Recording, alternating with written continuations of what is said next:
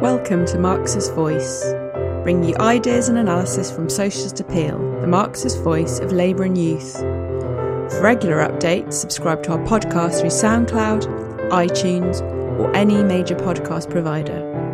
Or visit our website at www.socialist.net, where you can donate and subscribe to our paper online and help support us in the struggle for socialism.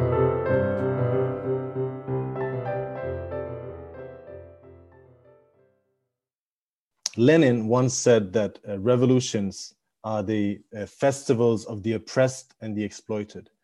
And we often see that those who are the worst victims of the, the, the capitalist system in ordinary times are also coming out all the more uh, forcefully in, in periods of revolutions. And that's why it's no accident at all that millions of, of workers and youth today are joining the struggle against racism and sexism and all other forms of oppression exactly at the time of the deepest ever crisis of capitalism. Um, the struggle against racism and all sorts of division and oppression is a, a, natural part of the class struggle. And without championing the struggle against racism and national oppression, the socialist revolution can never be successful, in fact. And we can see all of this in, in, the, in the Black Lives Matter movement that has been going on, maybe at a, at a, at a bit of a slower pace uh, recently.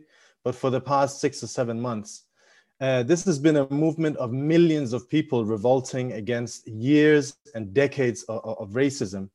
But it's also a reflection of a general revolutionary anger in society. It's, it's an uprising, in other words, against poverty, against unemployment, against falling living standards, against uh, uh decrep- decrepit health healthcare systems, the education system, the housing crisis, against the media, uh, the establishment, the, the Donald Trumps and Boris Johnsons, these despicable creatures, and the entire uh, establishment. In short, it's essentially an uprising against the whole uh, rotten edifice of capitalism. And racism is an essential part of capitalism. It's an important part of it. And it would be a very, very big mistake for us to, to, to ignore it or just to, to, to brush it aside. Look at the United States uh, just to take uh, you know as a first the, the land of the free the protector of, of, of peace and democracy all over the world. And yes i am i am being sarcastic. Uh, how many black people have been killed over the years in the us by the police or by poverty that that this disproportionately affects uh, uh, black people? By the coronavirus uh, which which also disproportionately affects these layers who are the poorest layers in society. And of course it's not just in, in the us in France, over the past years, the ruling class has whipped up vicious anti Muslim uh, hysteria on the grounds that Islam, uh, as a faith, uh, is opposed to the ideals of the French Revolution, in fact, against fraternity, equality, and freedom. Uh, and on this basis, they've increasingly uh, been, been attacking the democratic rights of Muslims uh, and attacking every single avenue uh, uh and, and, oppressing this layer of society uh, more and more. Um, the latest thing is that mothers, for instance, who wear veils are not allowed to join their children on school trips in France, which is just a, a disgusting thing. And just a few days ago, there were two Muslim women in, uh, right under the Eiffel Tower, in fact, who were stabbed by two French women in Paris, who were screaming, dirty Arabs, and this is not your home, and, and, and so on. But of course, you haven't heard any of this in the news because, uh, uh, because it doesn't really fit the general uh, uh, uh, line. And of course, it would have been a completely different thing if it was two Muslim women who had, who had done the same thing. And all of this is a direct result of the anti Muslim campaign of the past many years in the media and throughout French politics. And all of this in defense of so-called fraternity, equality, and freedom. And I mean, the, the, the extreme hypocrisy is just nauseating. And this is, in fact, this hypocrisy uh, is, is an important factor for the radicalization of the working class and the youth uh, along uh, these lines of anti-racism and, and, so on. Or look at, uh, look at Britain, you know, civilized Britain run by these civilized ladies and gentlemen uh, educated in Oxford and Cambridge and, and, so on. But you scratch underneath the surface and it's, it's pure rot. Look at the, the killing of Mark Duggan, which led to the riots of 2011. That was not a one off event. And in fact, just a couple of months ago, around the corner from where I live in, in, Tottenham in North London, uh, the police assaulted a 13 year old boy who was on a bike trip with his father. And the boy had gone a bit further ahead of his father. And he was aggressively ambushed by police officers who chased him into some bushes and roughed him up and cuffed him and threatened to taser him and so on. I mean, this must have been a terrible experience for, for, for this young boy. And the father was also uh, arrested, all because they were black. There was no, any, no not any other uh, reason whatsoever. Um, and ironically, the, this boy's father runs an outreach program uh, trying to increase the trust between the police and the, and, and, the, and the children and young people living in the borough. Of course, if he, if, he, if he didn't have this position, this would never have reached the news at all. And it's not just this immediate violent type of racism. You know, there's, there's uh, uh, enormous amounts of, of discrimination going on on a daily basis. You know, black kids, for instance, in British schools who are told that they have to cut their hairs because otherwise it looks scruffy when it's when it's too long. And a thousand and, uh, and one different ways that this oppression uh, asserts itself, and we can go on.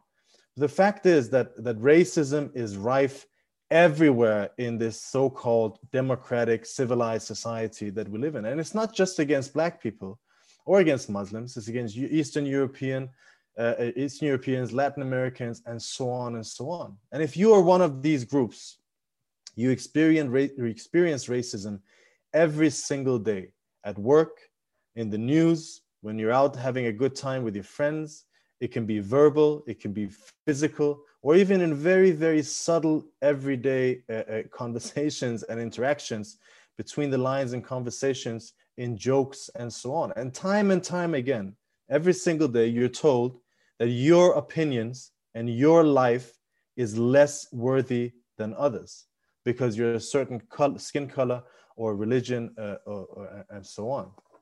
And this is the cause of, of a sense of, of a very, very deep sense of humiliation and powerlessness. Uh, you know, on, on, some of the uh, the BLM protests, we've heard George George Floyd's last words, "I can't breathe," and that is a very very precise description of the feeling of humiliation and powerlessness that that millions of of, of, of ordinary people feel every single day. But this but this feeling just as much is a powerful revolutionary force of anger uh, that we that we cannot uh, underestimate it at all. You know, more than 26 million people took part in the in the in the protest of the Black Lives Matter movement in the U.S. That's a huge. That's more than 10 percent. That is around 10 percent, I think, of the whole U.S. population. It's a huge amount. Uh, and, and, just like the Russian Revolution, where the oppressed nations played a crucial role, so too in, in the, the, the oppressed layers in the US and elsewhere will play a huge role in the coming revolutionary upheavals that we will experience in the next period.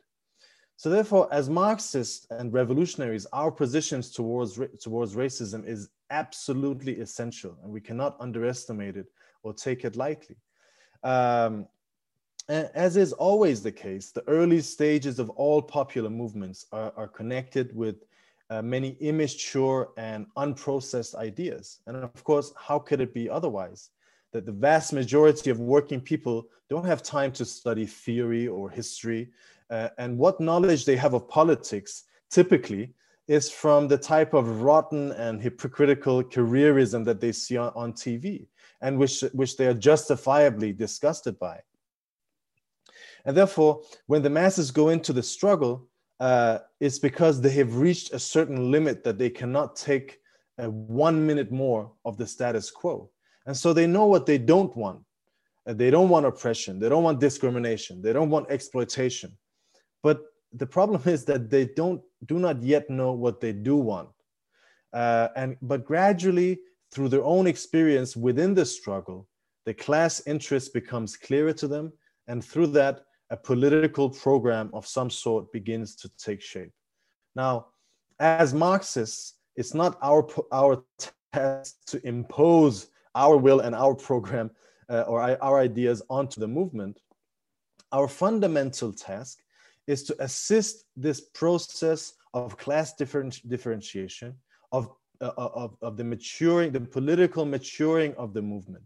And that means to participate and help push the movement forward to the best of our abilities, without, however, taking a condescending and cheerleading approach of raising the weaknesses, the obvious weaknesses uh, that, that any movement would have, the natural weakness that any movement would have in its initial stages to the level of principle. And at, at, at all times, our task is to say the truth to the working class. Now, during the, the, the Black Lives Matter movement, it, it happened, as is not uncommon, that uh, some people were claiming that Marxists should not participate in the in the movement as an organized uh, force. They were implying that we, you know we are some sort of uh, alien force from outside, and of course that's not true. Uh, Marxists are ordinary workers and youth, uh, just like the ones who are uh, the rest of the people who are who are on the streets. Streets. A minute. With, thank you. With with one crucial difference and that is that we are composed of the most uh, of the uh, of, we're collective of the most politically advanced and far-sighted elements of the working class and the youth and therefore we have taken the time to prepare for these events by studying the history of class struggle and and, and the laws that govern it and thereby we, we've developed a, a, a, a complete revolutionary program if you may Whereas the movement, as we see it, are just are only in the beginnings of that process. So to argue that Marxists are not allowed to participate in the protest, in essence, amounts to raising the, the, the, the, the initial and immature uh, phases of the movement to the level of principle and try to restrain the movement, in fact. That's what, what, what this demand really reflects. And in fact, uh, in my experience, and I think it's clear for everyone, the vast majority of, of, uh, uh, of cases of this type of hostility really covers for political hostility. It's not about the question of organization or not, but it's a political hostility uh, promoted by liberals and other petty bourgeois elements who are using this argument to censor those who want to advance the movement beyond, beyond its initial phases uh, beyond this amorphous kind of vague uh, uh, uh, phase. Um, the, in fact, the, the vast majority of workers are more than happy to see revolutionary organizations support their cause. Uh, uh, and, and, that's a fact. Now, another argument we hear, which flows directly from this one, is that, well, this is not about socialism, this is about racism. Or, or you know, some people say, oh, Marxists are just class reductionists. But what does that really imply? Uh, that, that, that implies that racism is not connected to class society or to capitalism. Uh, but then we have to ask if it doesn't come from class society, then where does it come from?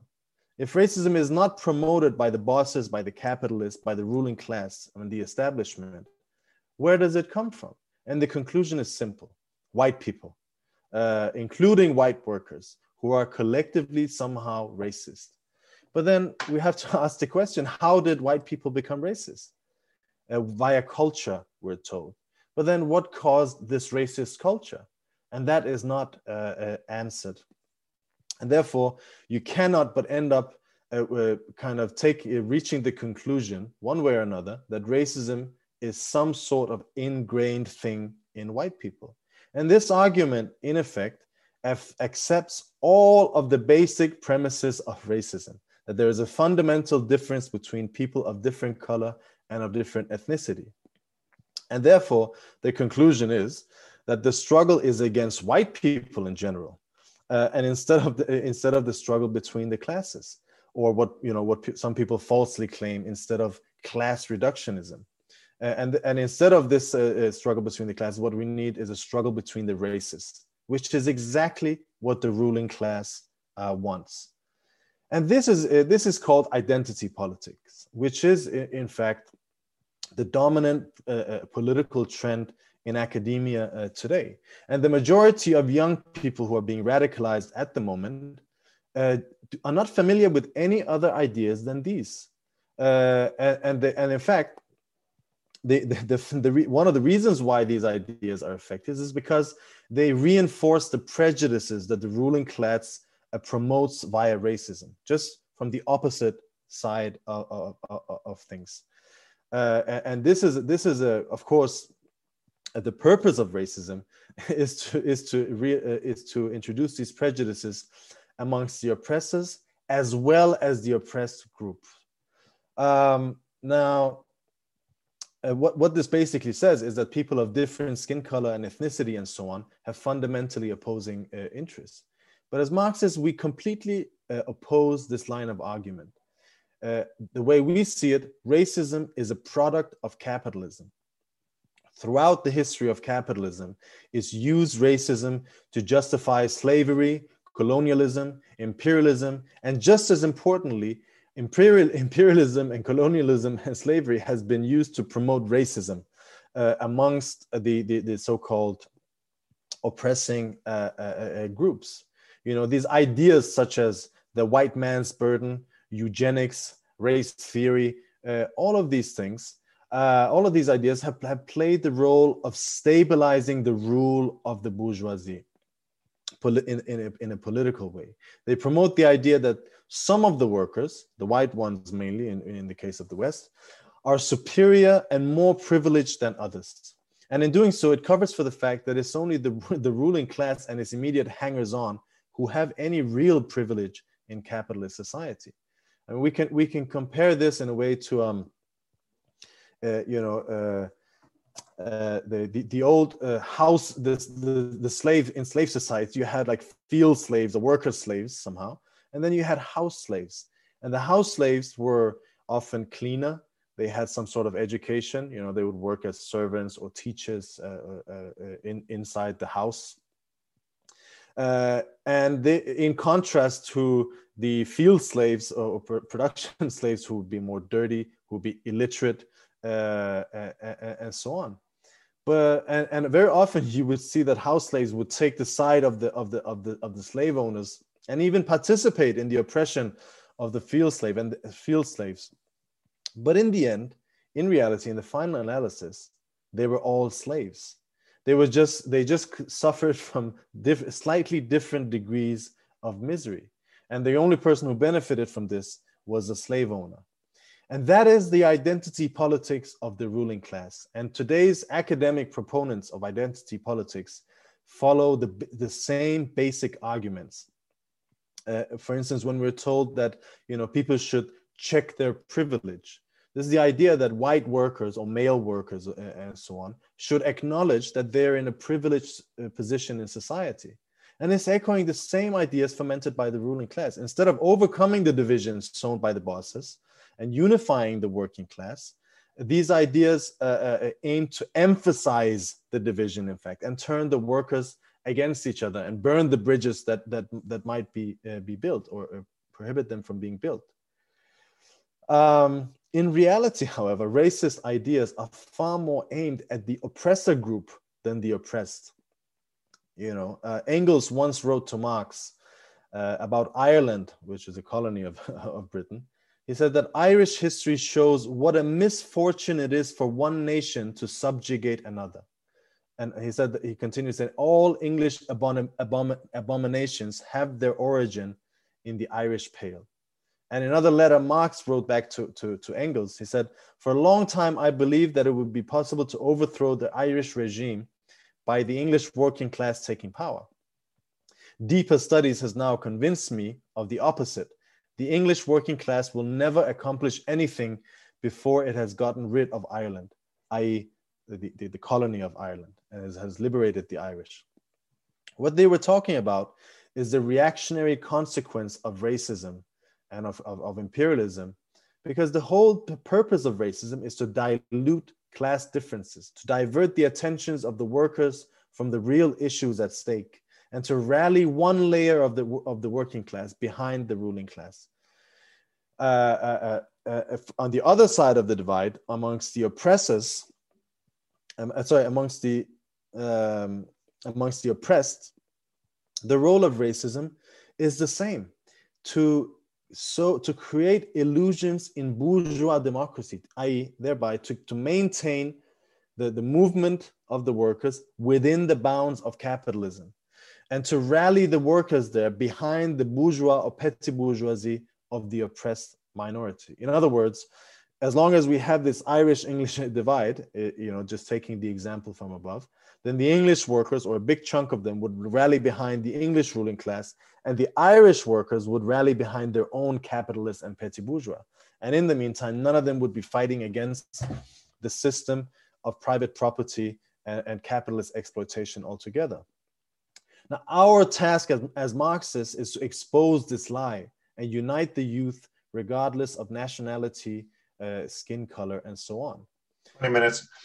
Thank you. How many times have we, have we heard that, that, you know, let's fight racism now. And then later on, we can think about the class struggle. But the, but the question is, how can you solve the question of racism within capitalism? You cannot.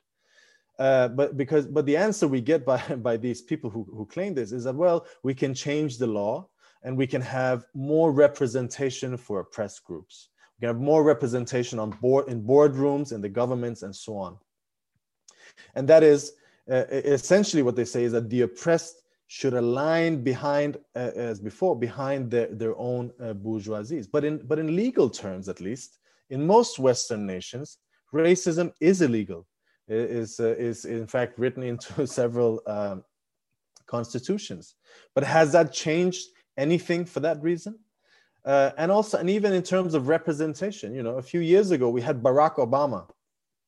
Did did the fact that Barack Obama was the president of the United States, the most powerful single you know office on the planet, did that change anything for Black people? Uh, as far as I remember, the black they actually the Black Lives Matter movement erupted, in particular during the, that, that uh, during his uh, presidency.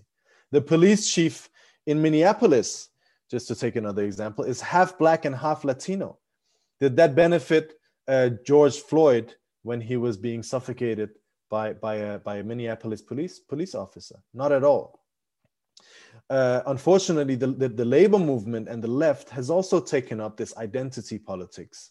Uh, we see this, for instance, you know, there's this idea of quotas and parity on, on, on speak, speaker platforms. There has to be equal amounts of every oppressed uh, group on the platform and so on. But in reality, what these things are often used for is to censor the left and to dilute the, the, the, the political discussions. Um, and, it, and again, what these ideas take up, it basically accept, is the basic premise of racism.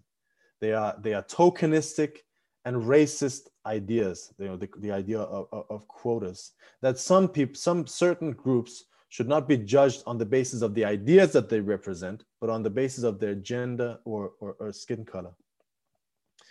Uh, and, and, what these kind of tokenistic uh, uh, measures really serve to do is to trivialize the real problem that people face and to dilute any political the political content of any discussion and to reinforce the false dichotomy which is being promoted by the ruling class.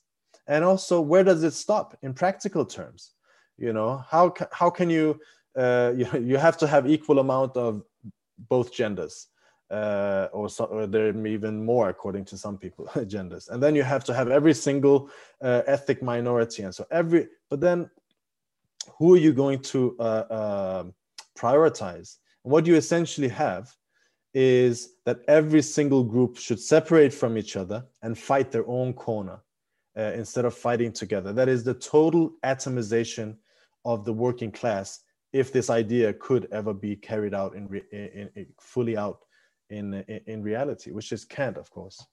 And that's why the, the ruling class has no problem with these ideas.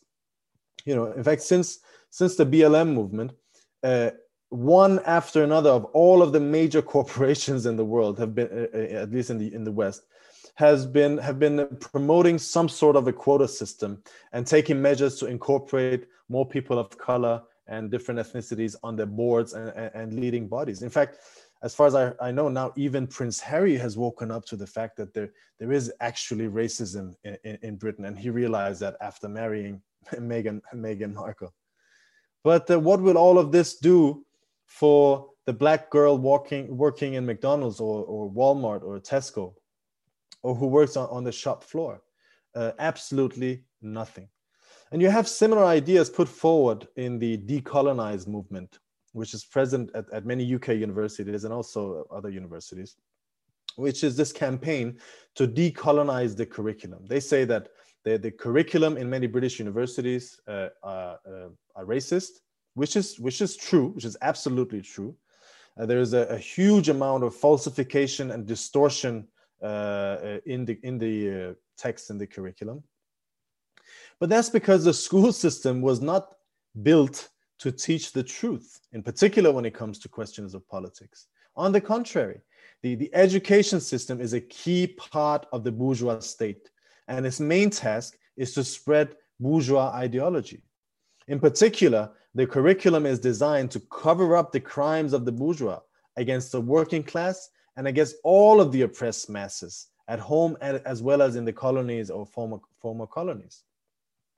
But the decolonized campaign claim, uh, campaign claim that the main problem is not this, is not the falsification, the real falsification of, of, of history, and that should be uh, uh, rectified, but it's the fact that the, the, the, the main texts in the curriculum have been written by white people. So instead of measuring the truth uh, by how well an idea corresponds to reality, what we have is, is a, a, a, and a curriculum by its class content, essentially. What we have is uh, uh, measures to, to, to, to, to measure the truth based on the skin color and origin of the, of the writer. Uh, but would changing the curriculum uh, to you know to be uh, written by colored uh, writers change anything in regards to to, um, to, to to racism? I don't think so. And essentially, what these people are saying is that to change the skin color of people within the state um, will will change things. But has that happened in reality when there's been examples of this? Let's just look at if we just look at India and South Africa what was the result of the state apparatus being taken over by members of the colonized, oppressed groups in these areas? For the vast majority, nothing has changed in these countries. Aside from, from formal democracy, inequality and misery has probably never been, been worse than today, or very close to that. And of course, a tiny minority of people from the oppressed groups in these countries who took over the state uh, and, and, of the economy uh, live a very good life you know, we can take Cyril Ramaphosa, who is uh, Ramaphosa, who is the president of South Africa. He was the leader of the mine workers in South Africa in, in the 80s, very revolutionary in, in, in language, in rhetoric. Now he's a president and a prominent shareholder uh, in, in, many different mining uh, uh, companies and one of the richest people in South Africa. And when the mine workers moved in 2012 uh, to, to strike for better conditions and so on, he conspired with the police to carry out the Marikana massacre, killing dozens of black uh, mine workers.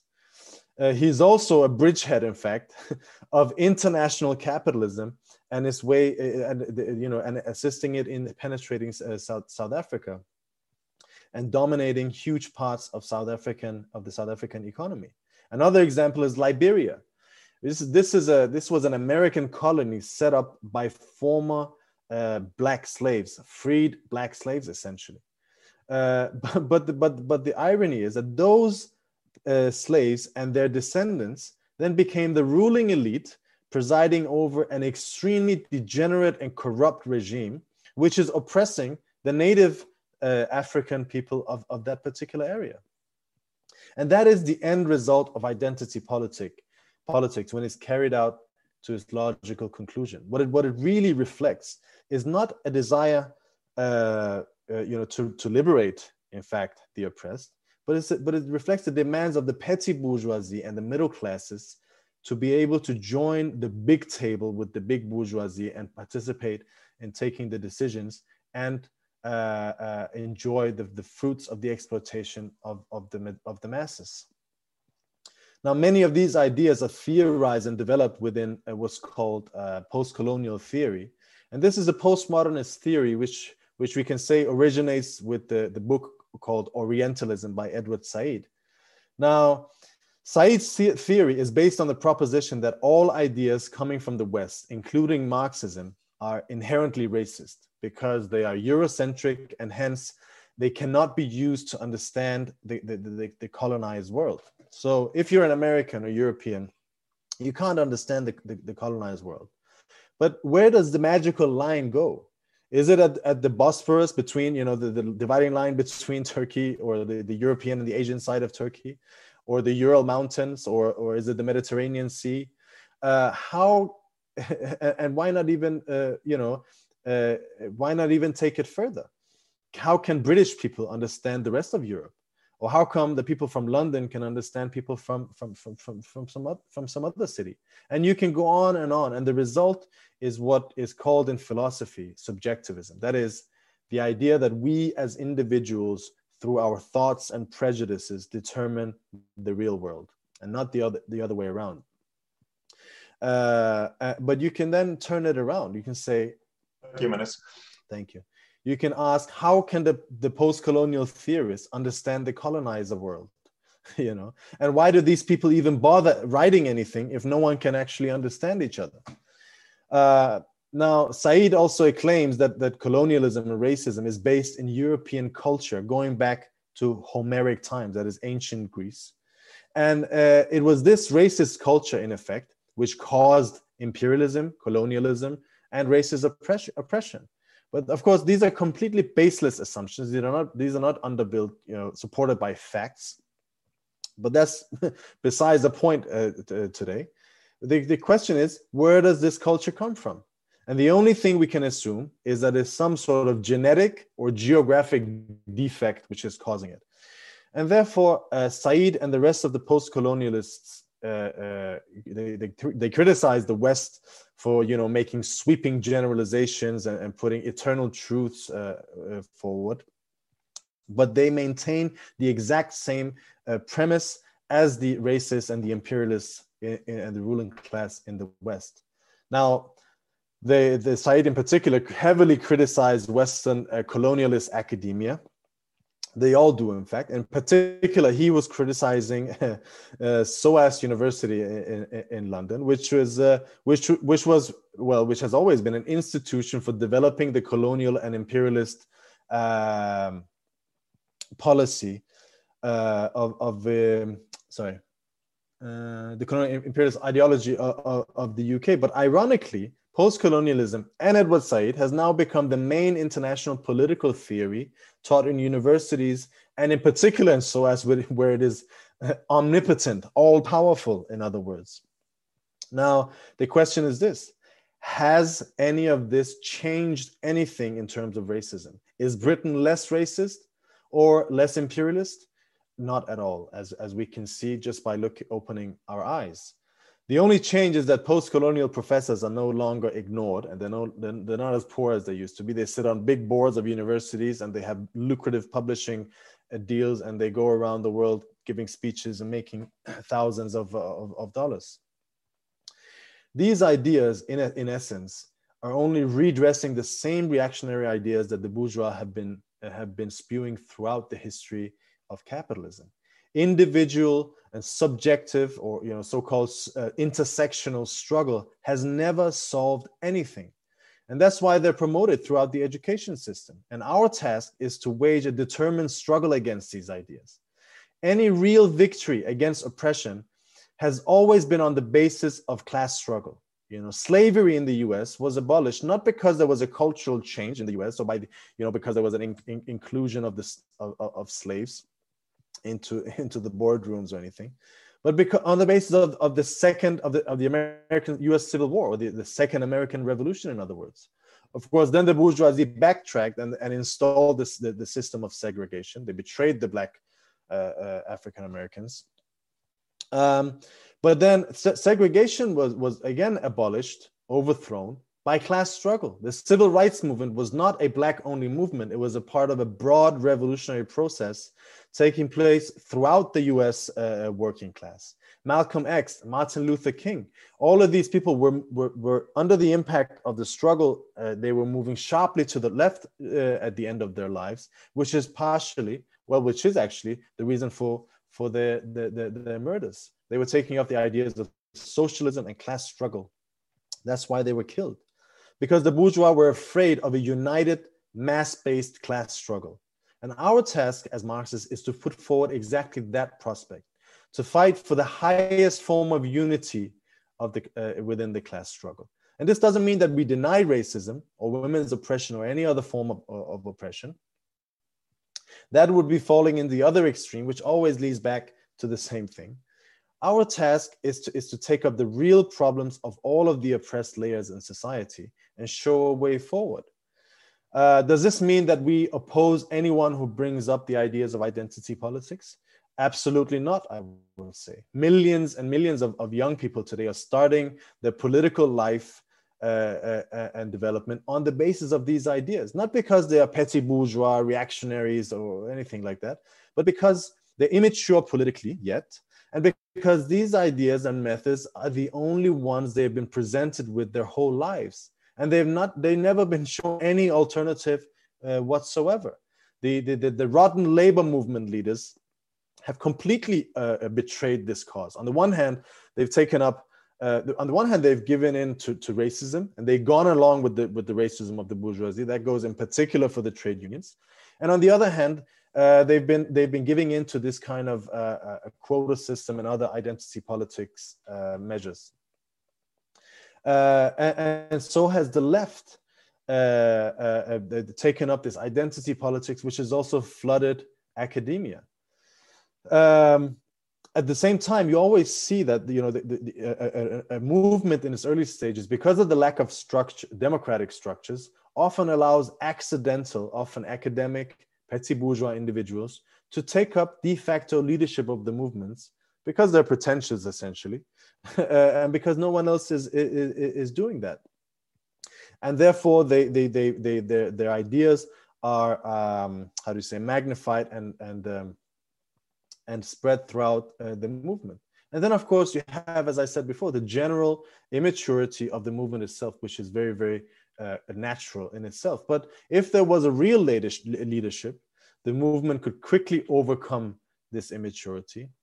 Uh, but there is no such thing. And as Marxists, we are yet too small, far too small to play that role. And there's no one else there. And therefore, our task uh, uh, is, is uh, the movement, first of all, the movement will have to learn through its own experiences. And our task is, first and foremost, to bring clarity to the most advanced elements in the movement, to most determined revolutionary elements who want to move forward and to win them over to the ideas of Marxism.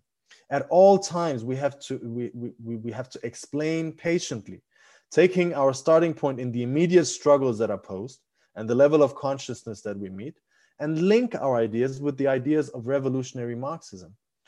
Uh, racism and all forms of oppression are, are, a reflection of the barbarism and general want of society.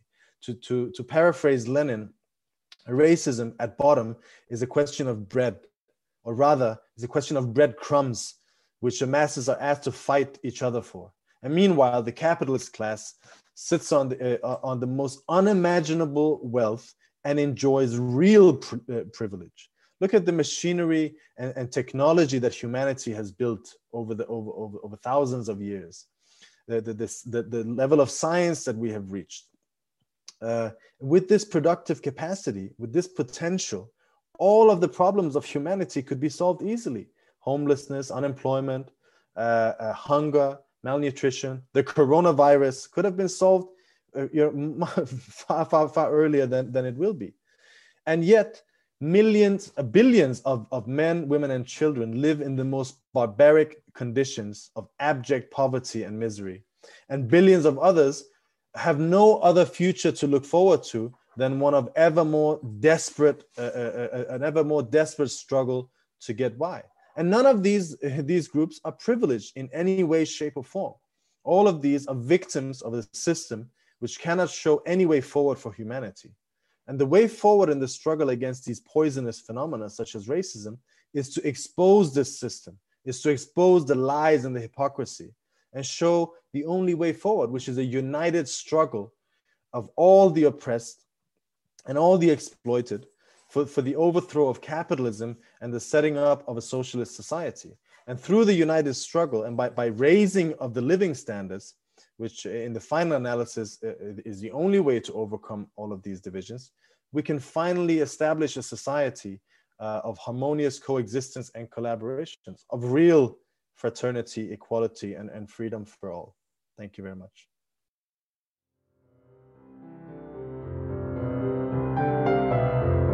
Thanks for listening. We hope you enjoyed this episode of Marxist Voice. You can subscribe to our podcast through SoundCloud, iTunes, or any major podcast provider, or visit our website at www.socialist.net. And if you're able to, please donate or subscribe online and help support us in the struggle for socialism.